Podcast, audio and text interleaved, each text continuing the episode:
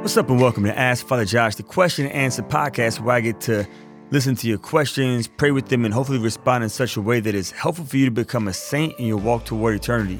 You can ask me anything and everything about our Catholic faith from morality to spirituality. Whether it's a question about everyday life or what we believe as Catholics, I'm here to help you find answers. If you're a first time listening, be sure to follow the podcast. You can hit me up with your own questions and comments at www.ascensionpress.com slash ask Father Josh. On today's show, we're going to be talking about extraordinary ministers of Holy Communion. But before we get into that conversation, I want to share with you a glory story.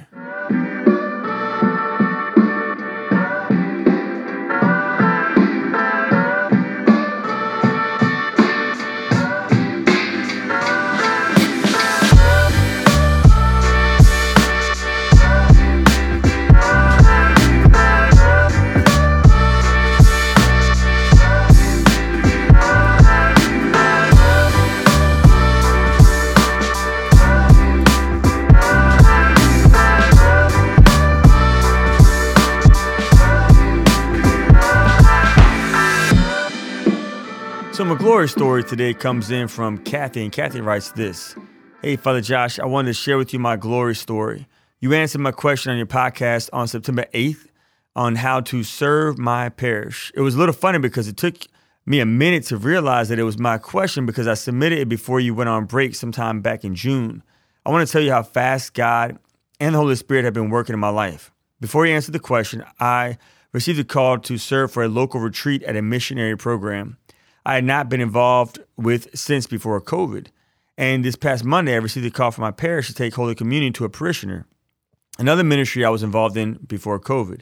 Before you answer my question, I always felt I wasn't doing enough to serve God, but your suggestions were so spot on to my personality.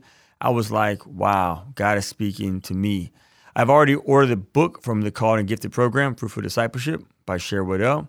I am definitely a work in progress. I wanted to share easy it is to hear God speaking to you if you just listen.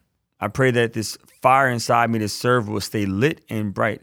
May God always bless you, Kathy. Thank you so much, Kathy. I'm so happy to hear that uh, you are already experiencing fruit. And the book, Fruitful Discipleship, is really good. I would encourage everybody to check it out. Uh, Sherry Weddell has some really great books out there forming intentional disciples, becoming a parish of intentional disciples. The Called and Gifted program is amazing. Our parish staff has done it here at Sacred Heart of Jesus. Uh, we're going to have a full day for our whole, our whole parish uh, sometime in the spring. And Fruitful Discipleship is also really good too. So I'm happy that you have been able to get your hands on that book. So if y'all today want to receive any show notes uh, from today's show, any future shows, any updates about the podcast, be sure to subscribe to my email list by texting Ask Father Josh to 33777. And with that, let's go ahead and get into today's topic.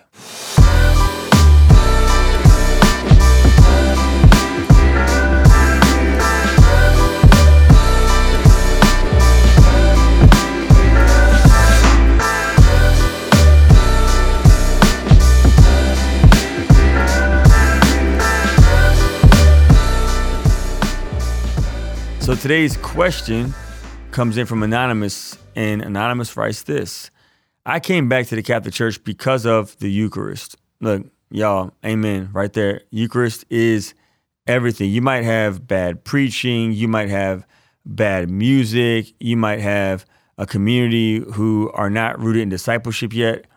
But once you know the Eucharist is God, once you believe that the Eucharist really is the body, blood, soul, and divinity of Jesus Christ, how can we not?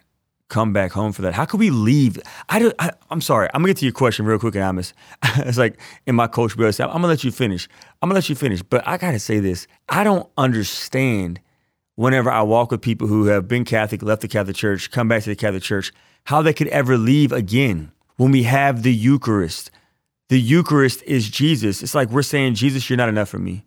I, I would rather good preaching over your body, blood, soul, and divinity. I would rather good music over you.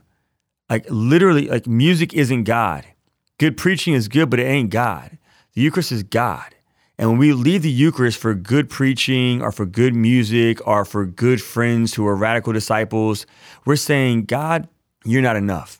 You're not sufficient. I know that that's you in the Eucharist, but I would rather a person's voice over your body, blood, soul, and divinity. I would rather a person's ability to sing well over your body, blood, soul, and divinity. I would rather good friendships over the body, blood, soul, and divinity of Jesus Christ. It just makes no sense to me. I don't get it. The Eucharist is God. And once we know that, how could we ever walk away from Him? Oh, it breaks my heart. I'm, I guess I'm speaking right now out of like a pierced heart because, yeah, Jesus is sufficient. He's enough. Like if I was in prison and I had the Eucharist, I'm happy. I got God. I don't need a thriving congregation. I don't need a school that's amazing. I don't need great friends. I, all I need is Jesus. And if I have Jesus Christ in prison for the rest of my life, I'm good. We're good. Anyways, back to your question. Anonymous writes this I didn't truly know or embrace the reality of the true body blood of Christ until recently. I feel called to become Eucharistic minister at my parish, and I volunteered a couple times. I've always felt that I'm not worthy, and now I feel it even deeper. I came across people who are against receiving the Eucharist on their hands, and some are against lay people or even lay women to be Eucharistic ministers because it's only for the priest. This has confused me and has weighing me down. Could you please share your thoughts and the church teachings about the Eucharistic minister and how we are to properly receive the Eucharist? Thank you, Anonymous. Yeah, so yeah, first things first, we're going to first address who the ordinary Eucharistic ministers are, and then we're going to address proper reception of Holy Communion because they're both two really good topics to discuss. So the first one is this there are ordinary ministers of Holy Communion and extraordinary ministers of Holy Communion. Uh, the ordinary ministers of Holy Communion are the bishop of the diocese, the priest, and the deacons, and, and any formally instituted acolytes. There are very few parishes that have acolytes. But but yeah, bishops, priests, deacons, and acolytes those are the ordinary ministers of Holy Communion, right? Right there. Now, lay people are what's called extraordinary ministers of Holy Communion because the ordinary minister is the bishop, the priest, the deacon, and if in fact you have an acolyte, the acolyte as well. But typically it's the bishop, priest, and deacon. So it's the extraordinary thing. It's out of the ordinary. It's beyond the ordinary for a layperson to do it. That's what they're called extraordinary, which means it should be done on an extraordinary basis. If you have a priest and a deacon, then a layperson should not give out communion in their place unless that priest or deacon has some kind of illness, sickness, debilitating disease that prevents them from going to administer Holy Communion to the, the, the people in the parish. Uh, but if you have a huge parish, and there's a need, an extraordinary need to have more ministers of communion, well, then that's when you would have the extraordinary ministers of communion help the bishop, the priest, and the deacon out to distribute Jesus to the people, right? And so there are some parishes that are just absolutely huge, mega church Catholic churches. And in those circumstances, it will be necessary. At my church, we have a communion rail. So, Sacred Heart of Jesus, we still have the communion rail. So, we don't need extraordinary ministers of communion because people receive the communion rail. So, me and my associate pastor, or me and the deacons, are able to administer Jesus Christ. Uh, so we don't have that need right now for Mass, but we do have that need for communion to the homebound. And so we do have extraordinary ministers of Holy Communion who are able to assist us in bringing Jesus Christ in the Blessed Sacrament to the homebound and neighborhoods and nursing homes and hospitals and institutions all throughout our geographical boundaries. And so our extraordinary ministers of Holy Communion right now are the lay people who bring Jesus Christ in the Blessed Sacrament to those who aren't able to come to Mass. And so that's our need. That's because we have such a need in the parish. That's the need right now that we have. And so I think the first thing for you to discern is if God's called me to be an extraordinary minister of communion, A, is that in the geographical boundaries of the parish?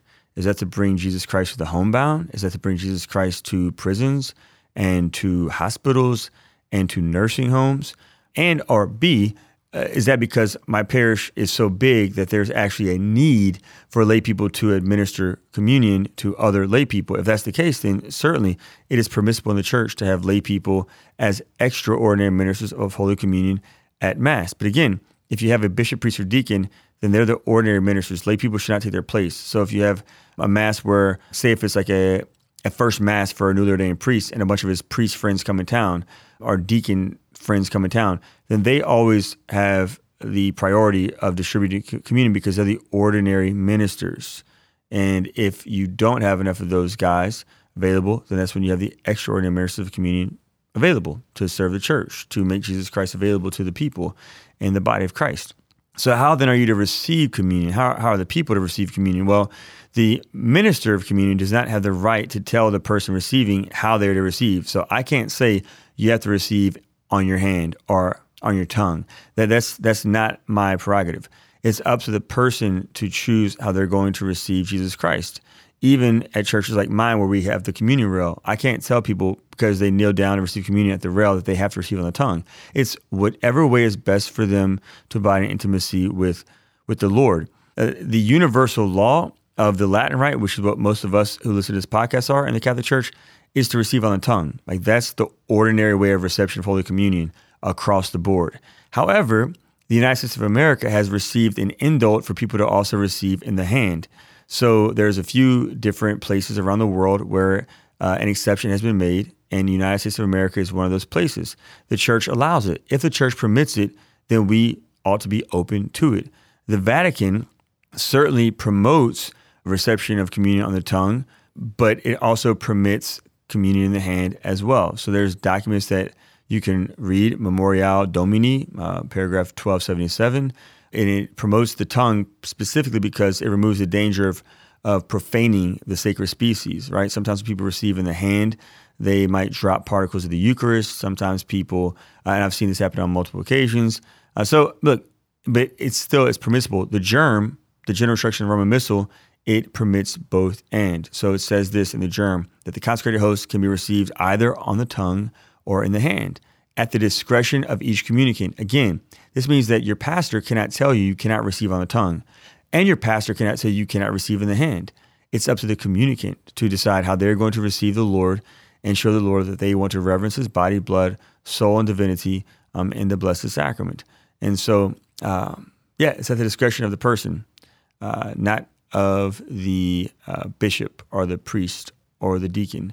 So uh, it's really, yeah, I would encourage you to like discern are there people in your boundaries who aren't able to come to mass? Then you certainly can discern becoming an extraordinary minister of communion. And then B, is there a need in your parish for extraordinary ministers, or is your parish able to have the ordinary ministers distribute the Lord and the Blessed Sacrament themselves without extra help?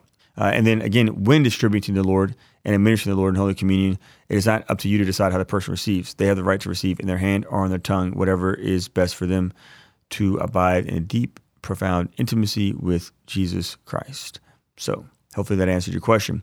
Just a quick reminder if you are a first time listener, be sure to follow the podcast. You can also email up your own questions and comments at www.ascensionpress.com slash askfatherjosh. And if you want to receive show notes and any updates about the podcast, be sure to subscribe to my email list by texting Ask Father Josh at 33777. And we're going to take a quick break. We're going to get back and talk about our saint for the show. And get this, it's going to be a Eucharistic saint. Okay, here's the gut check right here because if nothing changes, nothing changes. Do you want to be holy? And do you want to be an instrument of renewal in this world? And if so, do you believe it's possible?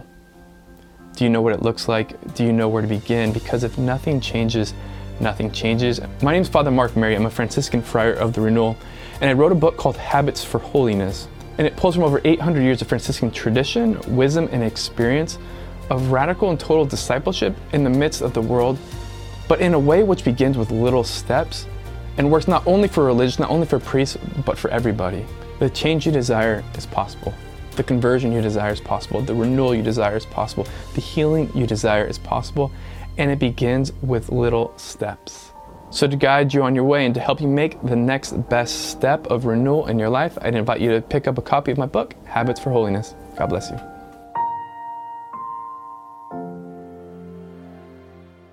And we're back. So, my saint for this show today is a young saint who was an acolyte. Remember, I talked about acolytes in the response to the question from Anonymous.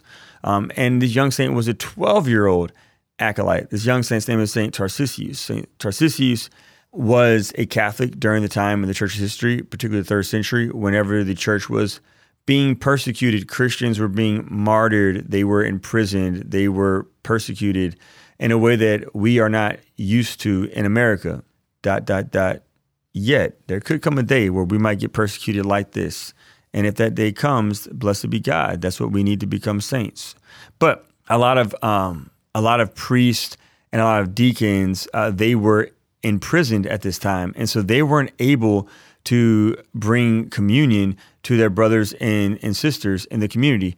And so they needed help. And so St. Tarcisius was an acolyte, and he was actually sent by his pastor to bring the Eucharist to the, the members of the body of Christ, priests, deacons, and laity who were in prison because they didn't have enough people to bring him. So he was an extraordinary minister of, of Holy Communion. And on his way to bring communion to the inmates, those who were preparing for their death and who needed to receive the communion before. Now, now why was it important that they receive communion before they die? Because Jesus Christ says in John chapter 6, if you eat my flesh, drink my blood, you will have eternal life.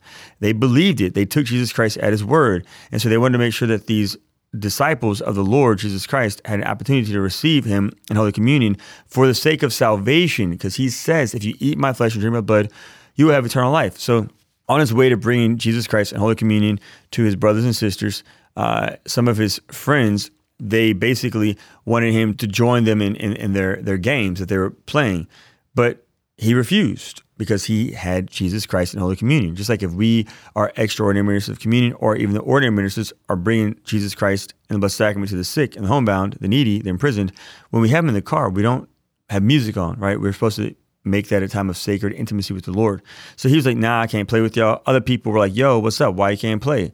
And they literally turned against him and began to beat him up. They jumped him, they crowded him, and and he died he died, and his body was was brought to the catacombs, and he eventually was buried next to the cemetery of Saint Callistus.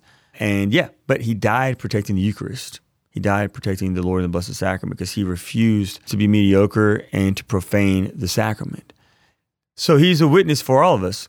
He, and he's a reminder to all of us, for those of us who have access to Jesus Christ in the Eucharist, that when we are invited to bring him to people, like we ought not play around and mess around. That is a time of profound seriousness because of who Jesus we are bringing to people, the body of Christ, the bride of Christ. So hopefully that's helpful. Hopefully that's inspiring. And uh, yeah, Jesus is God. He's God. The Eucharist is everything, everybody. He's everything.